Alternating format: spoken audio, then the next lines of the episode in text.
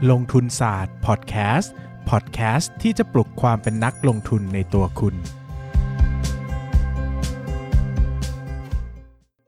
สวัสดีครับยินดีต้อนรับเข้าสู่รายการลงทุนศาสตร์พอดแคสต์รายการที่จะชวนทุกคนพัฒนาความรู้ด้านการเงินและการลงทุนไปด้วยกันวันนี้นะครับกลับมาอีกครั้งกับลงทุนศาสตร์เลคเชอร์นะครับแล้วก็ผมก็ถือโอกาสประกาศอย่างเป็นทางการแล้วกันนะครับว่าผมคงไม่ได้เฉลยข้อสอบกลางภาคของคนที่เหลือแล้วนะครับเพราะว่าก็ด้วยสุขภาพต่างๆของผมที่อาจจะยังไม่ค่อยมีสมาธิจะทำคลิปยาวๆเท่าไหร่นะครับก็ไหวอยู่ที่ประมาณสักคลิปละ10นาทีเนาะแล้วบางทีการตอบมันใช้เวลาค่อนข้างยาวนะครับผมจะไม่มีพลังพอเนาะดังนั้นเนี่ยก็ขอโทษทุกคนด้วยนะครับที่ตั้งใจว่าจะเฉลยทุกคนแล้วก็ผิดพลาดนะครับแต่อย่างไรก็ตามเนี่ยผมเฉลยตามลำดับเวลาอยู่แล้วนะครับดังนั้นใครที่ส่งมาก่อนเนี่ยก็จะได้รับคำตอบก่อนนะครับก็ถือว่าผมขอเฉลยเท่านี้ละกันเนาะเพราะว่าตอนแรกที่ส่งเข้ามาผมก็บอกว่าจะเลือกเฉลยแค่บางคนอยู่แล้วนะครับก็ขออภัยทุกท่านด้วยที่ไม่สามารถทำตามที่พูดได้นะครับแต่หวังว่าก็จะเข้าใจกันเนาะเพราะว่าสำหรับตัวผมเนี่ยการกลับมาจัดให้ได้ทุกวันเนี่ยก็ค่อนข้างจะใช้เวลาอยู่พอสมควรประมาณนึงแล้วแหละนะครับเพราะว่าตอนนี้ก็ต้องยอมรับว่าสุขภาพไม่ได้เต็มร้อยเหมือนเก่าเนาะนะครับมันกลายเป็นมันก็เหนื่อยเหมือนกันอะไรเงี้ยนะครับก็พยายามจะทำให้ดีที่สุดนะก็ขอครึ่งทางละกันนะครับเดี๋ยวจัดเนื้อหาให้แต่ส่วนที่เป็นส่วนต่อขยายก็ขอหยุดไปก่อนนะครับไว้อนาคตถ้ามีแรงเดี๋ยวค่อยมาคุยกันใหม่เนาะนะครับวันนี้ลงทุนศาสตร์พอดแคสต์ในหัวข้อลงทุนศาสตร์เลคเชอร์นะครับดำเนินมาถึงหัวข้อสุดท้ายแล้วก็คือเรื่องของจิตวิทยาการลงทุนนะครับซึ่งเดี๋ยวผมเนี่ยตั้งใจว่าจะพูดสักประมาณเทปละ5อคติที่สำคัญนะครับเพื่อที่จะไม่ได้กระชับให้มันกระชับในตัวเองด้วยแล้วก็ไม่ได้ยืดเวลาจนมากเกินไปนะครับเพื่อที่จะเอาไปใช้ได้นะอาจจะใช้เวลาสัก 2-3 อาทิตย์นะครับแล้วหลังจากนั้นเราก็น่าจะปิดคลาสลงทุนศาสตร์เลคเชอร์ได้อย่างสมบูรณ์นะครับตัวจิตวิทยาการลงทุนนะครับเป็นเรื่องที่สำคัญมากเพราะว่ามันเป็นเรื่องที่ใช้ความแข็งแกร่งทางจิตใจเนาะนะแล้วมันก็เป็นแบบเหมือนเวลาที่เราไปอ่านบทวิเคราะห์หรือไปอ่านอะไรเงี้ยเราเห็นว่าโอ้ย้อนไปกับอดีตนะหุ้นตอนนั้นมันถูกมากเลยทำไมคนไม่ซื้อกันนะซื้อป่านนี้ก็รวยเละเทะแล้วอะไรเงี้ยนะครับแต่พอเข้ามาอยู่ในตลาดจริงอะเนาะใครเข้ามาก็จะรู้ว่าจริงๆแล้วมันไม่ได้ง่ายขนาดนั้นนะครับเพราะว่าเราไม่รู้อนาคตอะเราไม่รู้ว่าตลาดหุ้นจะเกิดอะไรขึ้นแล้วก็ราคามันก็สวิงไปทุกวินาทีอะครับมันก็เป็นความเครียดความกังวลนะครับรวมไปถึงมันมีจิตวิทยาบางอย่างที่ซ่อนอยู่ในความรู้สึกเราเนี่ยที่คอยโดมิเนตหรือชี้นำให้เราเนี่ยมีความคิดที่ผิดปกติไปจากธรรมดาได้นะครับวันนี้ก็จะยกตัวอย่างจิตวิทยาการลงทุนอคติในการตัดสินใจต่างๆที่คิดว่าเกี่ยวข้องแล้วก็สำคัญมาให้ฟังกันนะครับตัวแรกที่เราจะพูดถึงผมจะพูดเรียงตามลำดับความสำคัญนะเรียกแต่คิดว่าอันไหนเจอบ่อยๆก็จะพูดบ่อยก่อนนะครับเพื่อที่หลายคนจะได้นำไปใช้ได้เลยนะครับข้อแรกก็คือ over confidence bias นะครับผมขออนุญาตไม่แปลนะครับหมายถึงว่าไม่แปลเป็นคำไทยแต่จะแปลความหมายให้เพราะว่าบางทีแปลเป็นคำไทยแล้วผมหาคำไม่ได้นะแต่มันก็แปลได้ประมาณว่าเป็นอคติจากการเชื่อมั่นในตัวเองมากเกินไปนะครับหลักการง่ายๆเลยครับว่าคนที่อยู่ในตลาดหุ้นส่วนใหญ่มักจะเชื่อมั่นในตัวเองมากกว่าปกติอันนี้ธรรมดามากเพราะว่าถ้าคุณไม่เชื่อมั่นในตัวเองมากกว่าปกติอ่ะคุณไม่ลงทุนในหุ้นรายตัวหรอกคุณไปซื้อกองทุนรวมดีกว่าใช่ไหมคุณไปฝากผู้บริหารการเงินลงทุนดีกว่าแต่การที่คุณมาซื้อหุ้นรายตัวเนี่ยแปลว่าคุณต้องมีความมั่นใจบางอย่างที่คุณคิดว่าคุณจะสามารถสร้างผลกำไรจากตลาดนี้ได้หรือว่าคุณจะสามารถสร้างผลตอบแทนที่ดีได้นะครับดังนั้น over confidence bias เนี่ยก็ทำให้เราเนี่ยบางทีตัดสินใจอะไรด่วนได้ใจเร็วเกินไปหรือว่าใช้หลักการน้อยเกินไปเช่นบางคนบอกว่าเฮ้ยตัวเนี้ยกำไรดีถูกซื้อเลยนะครับไม่ได้เข้าไปนั่งค้นหาจริงๆว่าเฮ้ยกำไรมันดีจริงหรือเปล่าพื้นฐานธุรกิจเป็นยังไงนะครับ PE ต่ำนี่ต่ำจริงหรือเปล่ามูลค่าควรจะเท่าไหร่ยังไงบางทีเห็นปุ๊บแล้วก็เชื่อมั่นตัวเองว่าเฮ้ยตัวเนี้ยดีซื้อเลยนะครับมันกลายผมว่าหลายคนก็เคยเป็นเอ้ยตัวเนี้ยดีซื้อเลยเชื่อมั่นในตัวเองเซนส์มันบอกเซนส์มันบอกนี่เป็นเรื่องคลาสสิกมากนะครับก็เป็น over confidence bias นะครับกรณีศึกษาที่สำคัญเลยนะครับก็คือว่าเวลาเราไปซื้อหวยครับเชื่อไหมครับว่าคนที่ซื้อหวยส่วนใหญ่อะไม่ได้คิดหรอกว่าตัวเองอะมีโอกาสถูกหวยประมาณแค่ 1% กว่าใช่ไหมเพราะว่าคนส่วนใหญ่มักจะคิดว่าตัวเองมีโอกาสถูกหวยมากกว่า 1% กว่าคนเราเลยซื้อหวยไงครับเพราะว่าเราอะไปบิดเบือนความเชื่อในใจตัวเองว่าเราเป็นคนดวงดีบ้างล่ะโอกาสกำลังมาบ้างล่ะฟ้าจะเข้าข้างบ้างล่ะบางคนพอไปสัมภาษณ์เขาเชื่อว่ามีโอกาสจะถูกหวยครึ่งนะก็คือไม่ถูกก็ผิดอะแต่เขาไม่ได้ดูว่าโอกาสถูกหวยจริงมันแค่ประมาณสัก 1.4-1.6% เท่านั้นนะครับมันก็ทำให้มันเป็น over confidence bias คนที่เล่นหวยก็เลยเล่นหวยอยู่บ่อยๆเพราะเขามักจะเชื่อว่าตัวเองเนี่ยมีโอกาสจะถูกหวยมากกว่าคนปกติเป็นคนดวงดีบ้างเป็นคนอะไรอย่างนี้บ้างนะครับอันนี้เป็นตัวอย่างของ over confidence bias นะครับแก้ไขง่ายๆก็คือให้มีหลักการที่ชัดเจนนะครับอย่าซื้อหุ้นอย่าซื้ออะไรตามใจนะครับก็ต้องมีหลักการที่ชัดเจนว่าก่อนจะซื้อจะทำอะไรบ้างนะครับ ข้อที่2คือ confirmation bias นะครับ confirmation bias เนี่ยก็มีความหมายประมาณว่าเรามักจะเชื่อในสิ่งที่เราอยากเชื่อเห็นในสิ่งที่เราอยากเห็นหรืออ่านเฉพาะสิ่งที่เราอยากอ่านนะครับดังนั้นไอ้ความเชื่อหรือความรู้ชุดใหม่อ่ะมันก็เลยไปเสริมสร้างกับความรู้ความเชื่อชุดเก่ามันไม่ได้สร้างความขัดแย้งกันนะครับยกตัวอย่างเช่นถ้าเราชอบหุ้น1ตัวสมมุติเราชอบหุ้น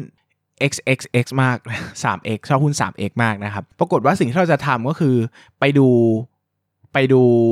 opportunity day แล้วฟังผู้บริหารพูดการเติบโตไปอ่านบทวิเคราะห์ที่เชียร์ให้ซื้อไปอ่านพื้นฐานธุรกิจไปอ่านนู่นนี่นั่นที่เป็นการคอนเฟิร์มเราว่ามันจะดีนะไปเสิร์ช Google ว่าหุ้น 3x โอกาสการเติบโตแบบนี้นะครับคือเราก็ไปสนใจแต่อะไรที่มันเป็นแง่บวกนะครับอะไรที่มันเป็นแง่ลบเช่นธุรกิจนี้อยู่ในอุตสาหกรรมที่ไม่ดีนะธุรกิจนี้ดูเหมือนมีหนี้เยอะเกินไปนะเราก็ไม่ให้ความสำคัญเพราะว่ามันไม่ได้ไปสอดคล้องกับความเชื่อดั้งเดิมของสิ่งที่เราคิดสิ่งที่เราเห็นนะครับดังนั้นเนี่ยสังเกตได้เลยว่าเป็น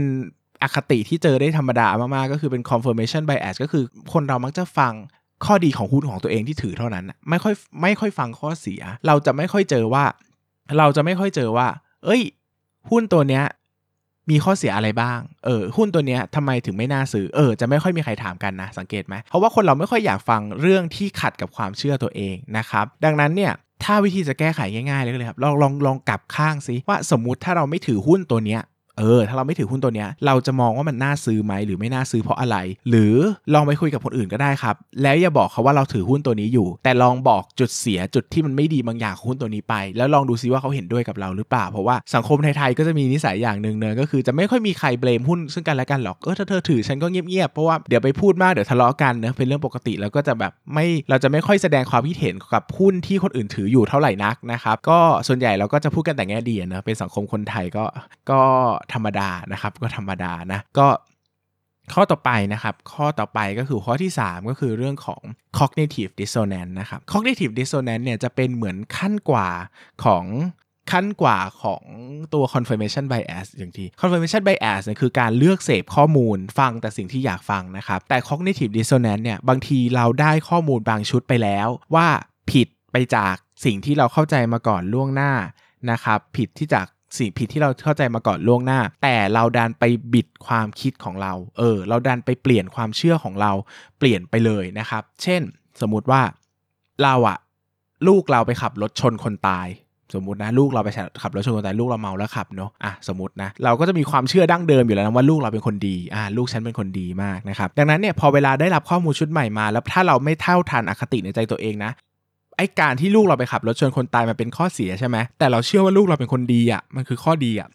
วิธีการมันมี2แบบ1คือเราไปบิดเรายอมรับว่าลูกเราไม่ใช่คนดีหรือว่า2คือเราไปบิดเหตุการณ์ที่เกิดขึ้นใหม่ซึ่งคนส่วนใหญ่จะไปบิดเหตุการณ์ที่เกิดขึ้นใหม่ก็จะไปอ้างว่าคนที่ตายอ่ะ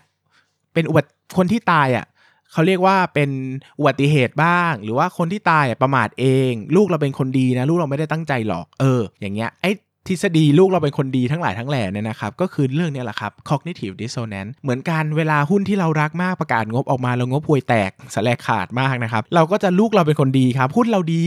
แต่ไตรมาสนี้มันเป็นปัญหาเฉยๆปัญหาชั่วคราวไม่เป็นไรเดี๋ยวก็ผ่านไปลูกเราเป็นคนดีแหมมันเป็นการสะดุดชั่วคราวนะเดี๋ยวไตรมาสหน้าก็กลับมานะครับถ้าเราคิดไม่ได้เท่าทันมันไม่ได้นะครับเราก็จะเจอปัญหาว่าเราก็จะกลายเป็นเข้าใจผิดเรื่องหุ้นแล้วก็ติดหุ้นอยู่นานมากเพราะว่าเราไม่ยอมรับจริงๆว่าหุ้นมันไม่ดีเราคิดไปเองว่าหุ้นมันดีพอเราคิดไปเองว่าหุ้นมันดีเนี่ยทุกอย่างมันก็บิดเบือนไปหมดเลยครับการประเมินมูลค่าหุ้นการวิเคราะห์ธุรกิจไอ้สิ่งที่เราเรียนมาทั้งหลายทั้งแหล่เราตีความเข้าข้างตัวเองหมดเลยนะเพราะเราไม่ยอมรับว่ามันไม่ดีนะครับเกิด cognitive dissonance นะครับ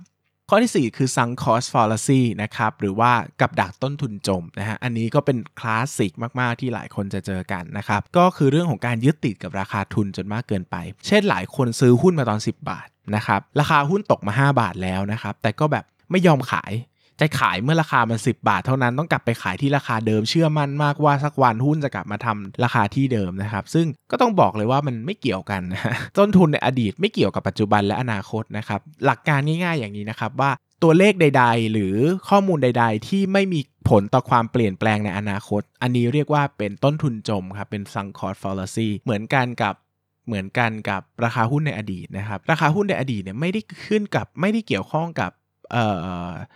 มูลค่าพื้นฐานในอนาคตนะครับดังนั้นเนี่ยหลายคนไปยึดติดกับราคาทุนมากไม่กล้าคัดลอสเพราะซื้อมาแพงซึ่งบอกว่าจริงๆแล้วตัวเลขในอดีตไม่เกี่ยวเลยครับเราขาดทุนไปแล้วเรียบร้อยไม่ว่าเราจะคัดลอสหรือไม่คัดลอสมันก็ขาดทุนไปแล้วเรียบร้อยถ้ามูลค่ามันลดลงจริงๆนะครับดังนั้นเนี่ยก็ทำใจนะครับแล้วก็ปิดตัวเลขต้นทุนในอดีตซะถามราคาตัวเองกับราคาตลาดว่ามันต้องซื้อหรือมันต้องขายเท่านั้นเองนะครับมีเท่านี้เองนะครับ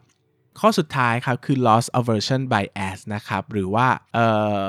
ไม่อยากแปลเป็นไทยเลยแปลยากแต่สรุปง่ายๆว่าคนเราเนี่ยนะครับจะให้ความสำคัญกับการขาดทุนมากกว่าให้การสำคัญจากการได้กำไรนะครับยกตัวอย่างเช่นถ้าเราได้เงิน100บาทกำไร100บาทเราดีใจเลเวล10แต่ถ้าเราขาดทุน100บาทเราไม่ได้ดีใจเราไม่ได้เสียใจเลเวล10นะครับเราเสียใจเลเวล20นะครับดังนั้นเนี่ยพอเปลี่ยนมาเป็นการขาดทุนเนี่ยเหมือนเราจะมี overreaction หรือมีการรู้สึกมากกว่าการดีใจเป็น2เท่าเสมอดังนั้นคนเราจะเกรงกลัวหรือหวาดกลัวกับการขาดทุนเสมอนะครับซึ่งมันก็ทำให้เกิดผลกระทบหนักหน่วงต่อเรานะครับโดยเฉพาะยิ่งความรู้สึกเจ็บปวดหลังจากการคัดลอสความรู้สึกเจ็บปวดหลังจากการขาดทุนนะครับหลายคนนะเอาง่ายๆหลายคนซื้อหุ้นตัวหนึ่งนะครับราคาหุ้นจะขึ้นจาก1บาทเป็น2บาทก็ดีใจถูกไหมแต่พอราคาหุ้นลงจาก2บาทมาเหลือ1บาทขายไปเข้าทุนน่ะแทนที่จะรู้สึกเฉยๆถูกป่ะเพราะก็ขายได้ที่ราคาทุนแต่เรากลับเสียใจเพราะว่ามันเกิด loss aversion bias ขึ้นเพราะว่าตอนขาขึ้นอ่ะเราดีใจแค่เท่าเดียวไงแต่ตอนขาลงเราเสียใจเป็น2เท่าพอมันเกิดการกลับมาที่เดิมปุ๊บเราก็ไม่ได้รู้สึกปกติแต่เรารู้สึกว่าเราเสียใจผิดปกตินั่นเองนะครับดังนั้นเนี่ยการรู้ทฤษฎีนี้สำคัญอย่างไรมันสำคัญที่ทำให้เรารู้ว่าบางทีอ่ะเรากำลัง overreaction กับความเสียใจมากเกินไปหรือเปล่านะครับคุณไม่ได้ผิดเพราะว่ามันเป็นเรื่องที่เป็นจิตวิทยาพื้นฐานที่ใครทุกๆคนก็เป็นแต่เราต้องเข้าใจว่าขาดทุนแล้วก็ต้องไปต่ออย่าไปยึดติดอย่าไปเสียใจกับมันมากนะครับเราต้องเข้าใจว่าเรา overreaction กับการขาดทุนอยู่เสมอนะครับดังนั้นเนี่ยถ้าเรารู้สึกผิดหวังรู้สึกเสียใจก็รู้สึกได้นะครับแต่เราต้องเข้าใจว่าเรากำลังหวาดกลัวการขาดทุนอยู่หรือเปล่านะครับหรือว่ายกตัวอย่างเช่นหลายคนไม่กล้าคัดลอสก็เป็นเหมือนกันว่ามันเกิด loss aversion bias มากขึ้นก็คือแบบเรารู้สึกผิดหวังกับการขาดทุนมากกว่าการกำไรนั่นเองนะครับดังนั้นเนี่ยมันก็เลยทำให้พอต้องเจออะไรที่มันขาดทุนมันก็ย่ำแย่ผิดปกติไปเสียหมดนะครับดังนั้นเนี่ยสิ่งที่ผมจะให้ความสำคัญก็คืออย่า